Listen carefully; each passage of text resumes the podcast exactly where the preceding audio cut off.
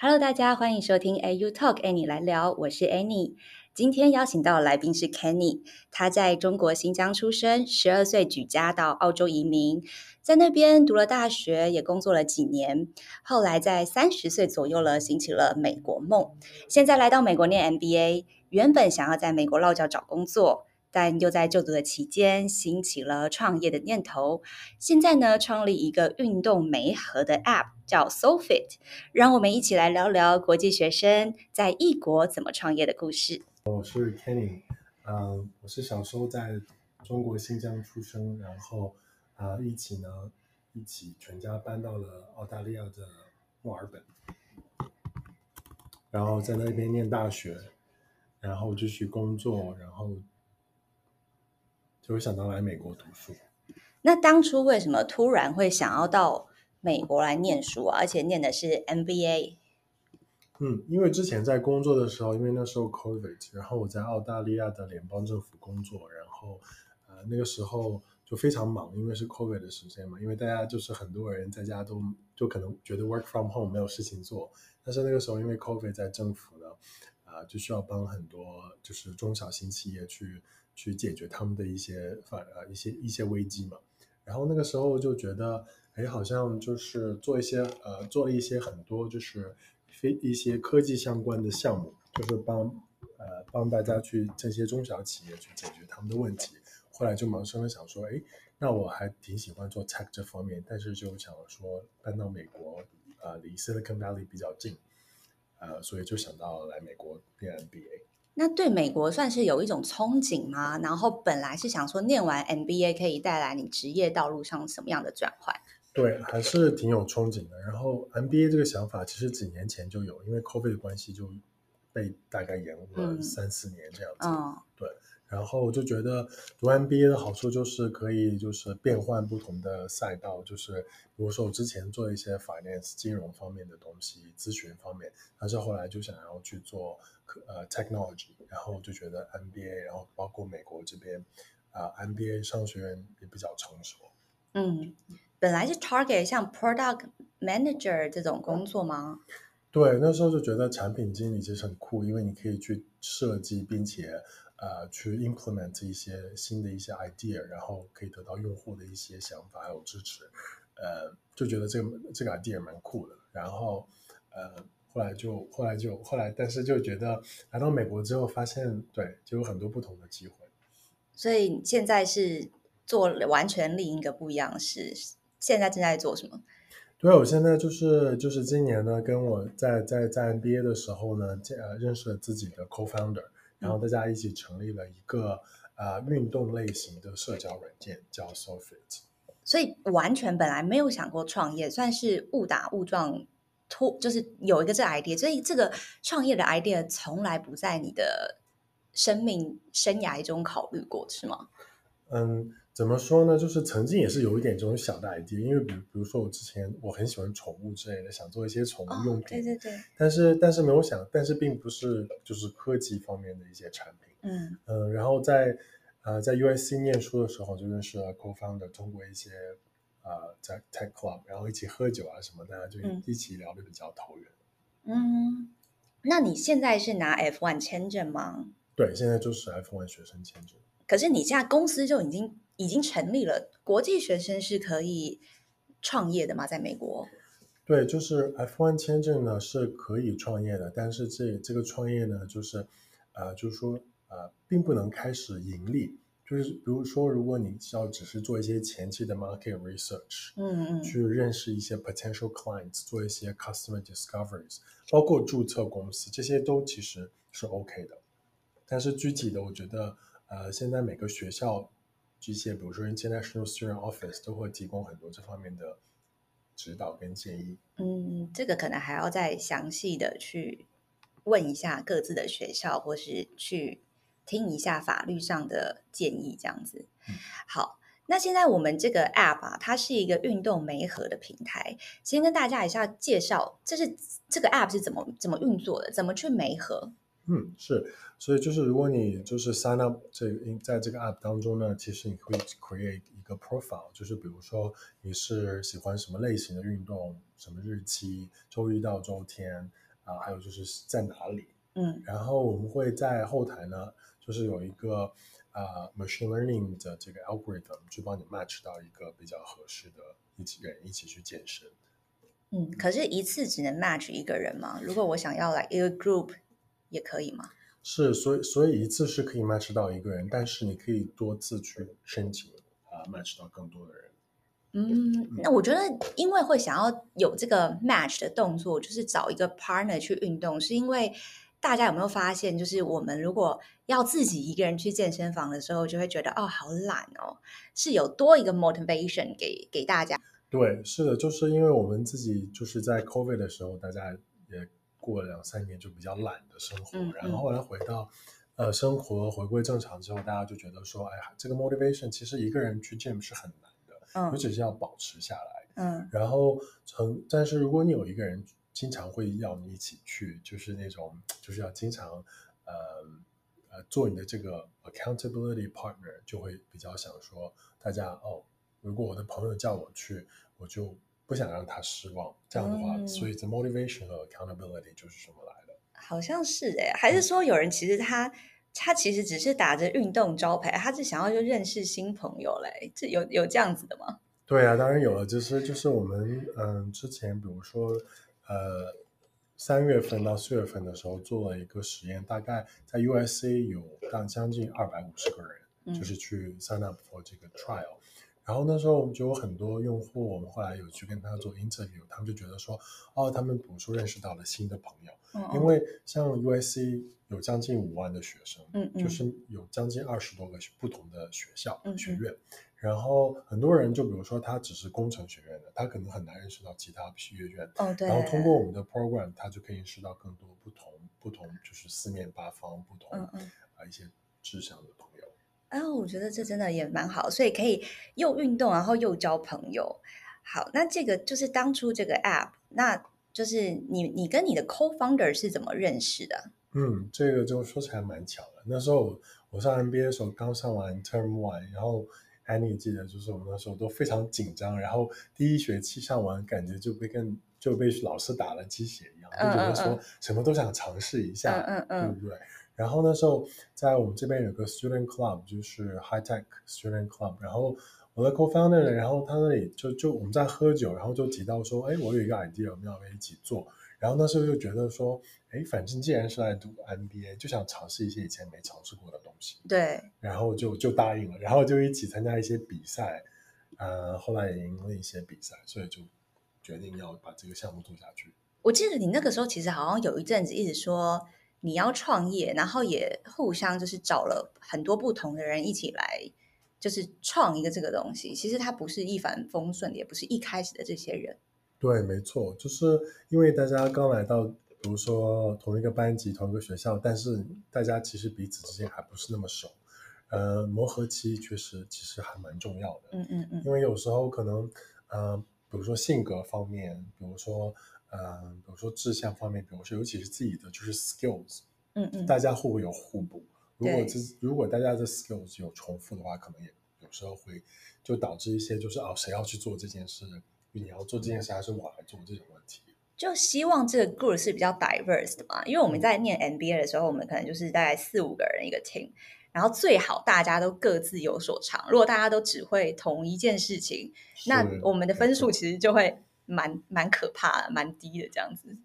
对，我觉得就是比如说像我的 co-founder 有一个是 CTO，他就可以去负责 build 这些这些 APP，对不对？对，然后还有我的另外一个 co-founder，他之前是在苹果做 product design，嗯所以他就可以去设计这些产品。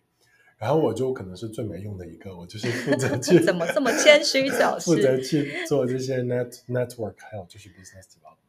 对我跟你讲，Kenny 最厉害的就是在 networking。所以那那可是三个算是个性都不太一样吧？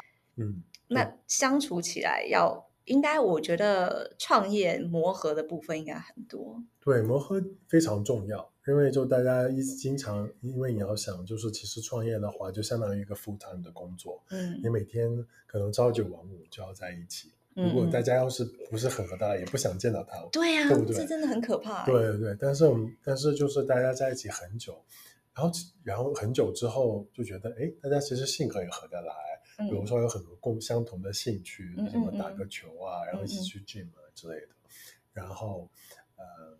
反正对，反正磨合是非常非常重要。因为像我们 team，其实一开始也不是我们这三个人，是有些别人来的。嗯，但是来来了之后，他们又走了，就是因为确实创业，尤其是在读书期间创业，是需要很大的勇气，还有很大毅力跟承诺。我觉得没错。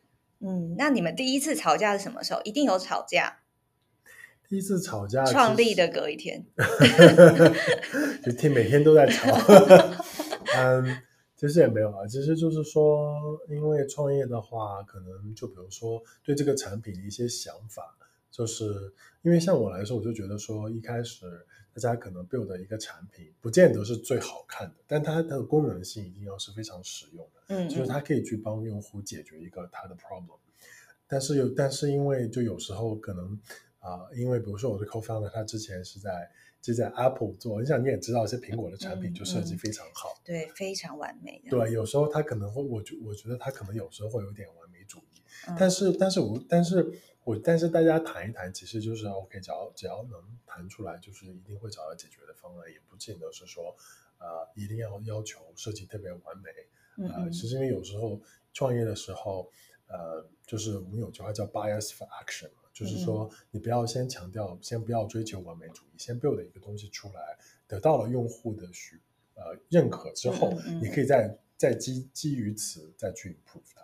就好像还是要跟现实妥协一下。是是没错。哦，那就是现在真正创业了之后，跟创业之前，就是你在创业之前想过 entrepreneur 他的生活是什么样子，就是有有什么憧憬吗？对。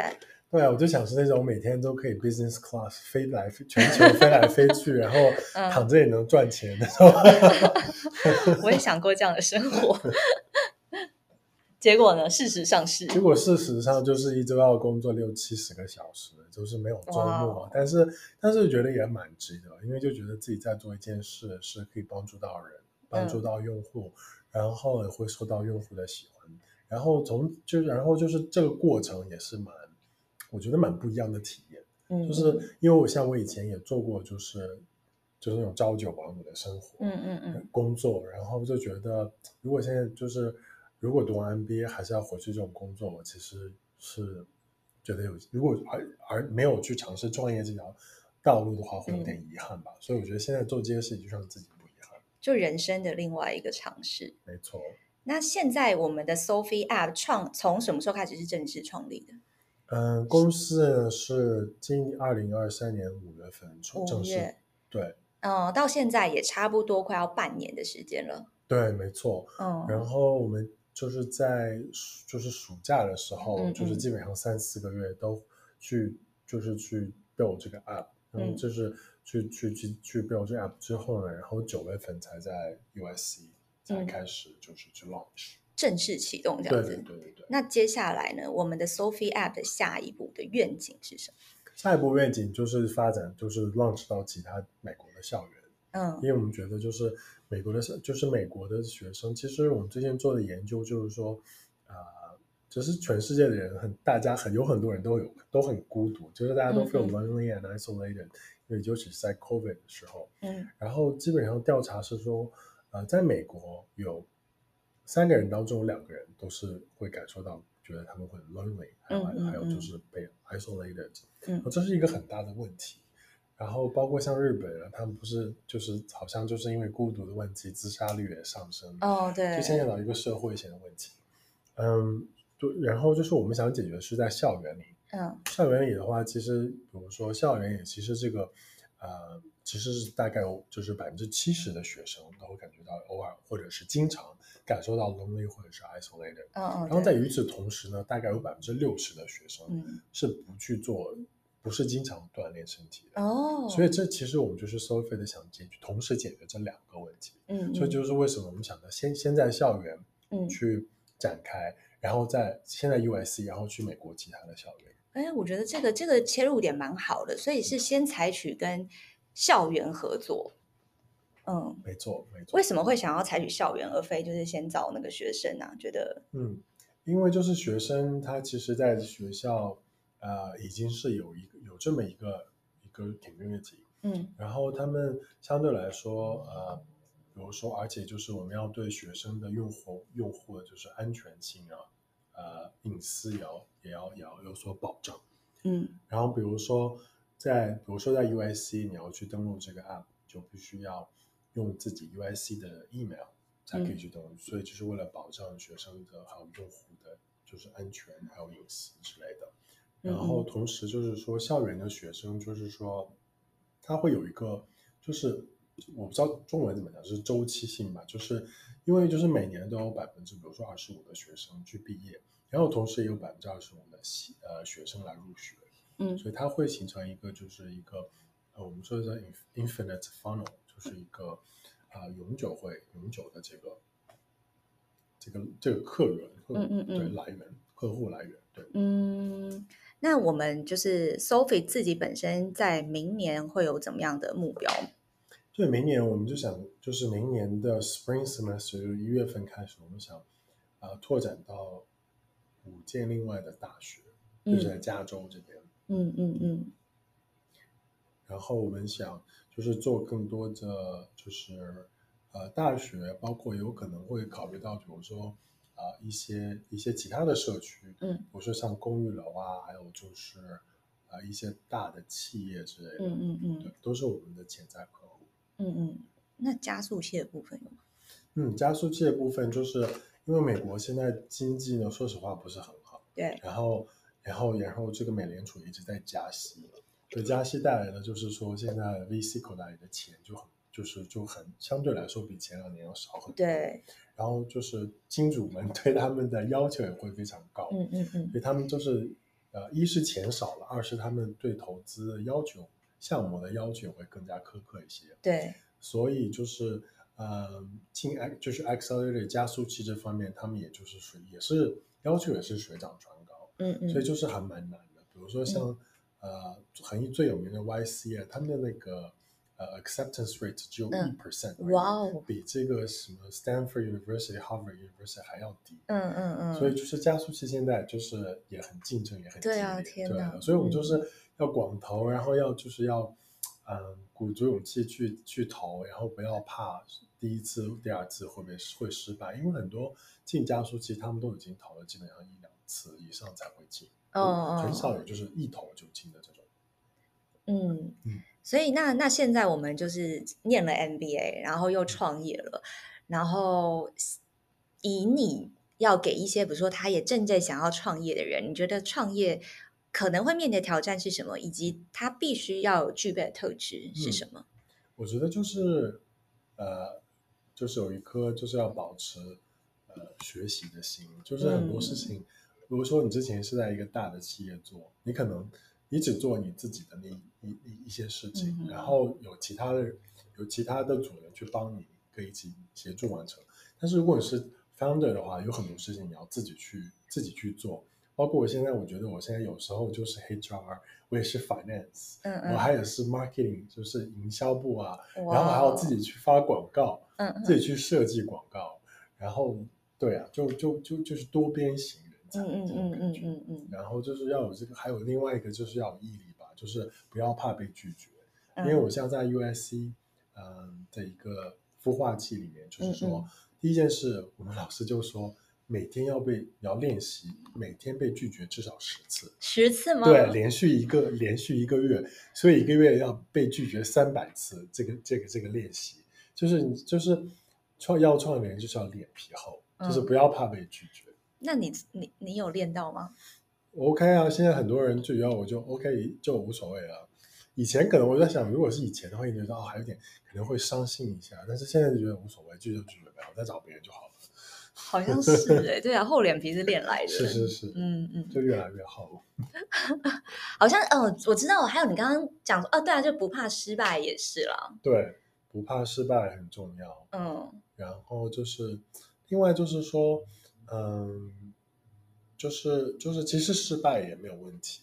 你就算失败的话，其实你要善于总结一下为什么失败，嗯就是从是一个失败的经历当中学到什么。嗯而且其实就是另外就是说，呃，有时候你失败，比如说你去找一个投资人，对，你可能去 pitch 你的 product，他可能觉得他没什么反应，或者他就拒绝了你。对，但但是你也不要觉得就是灰心啊之类的，因为很有可能，因为因为现在就是投资人，现在就是美国这边 VC 啊之类，他其实他每一个每一个 VC fund 嗯他、呃对就是来说，就是他自己要投的某一个、嗯某一个，比如说 industry，、嗯某一个不同的 stage 嗯啊、其实是有一定要求的。嗯，所以他可能拒绝你，并不是因为你的产品或者这个人不好，你 team 不够好，只不过就是碰巧他这个 fund 他不投这方这这这方面的这个领域啊。嗯，对嗯对对，因为我有很多创业的朋友就会跟我分享说，你可能一开始就要先做好会失败的打算。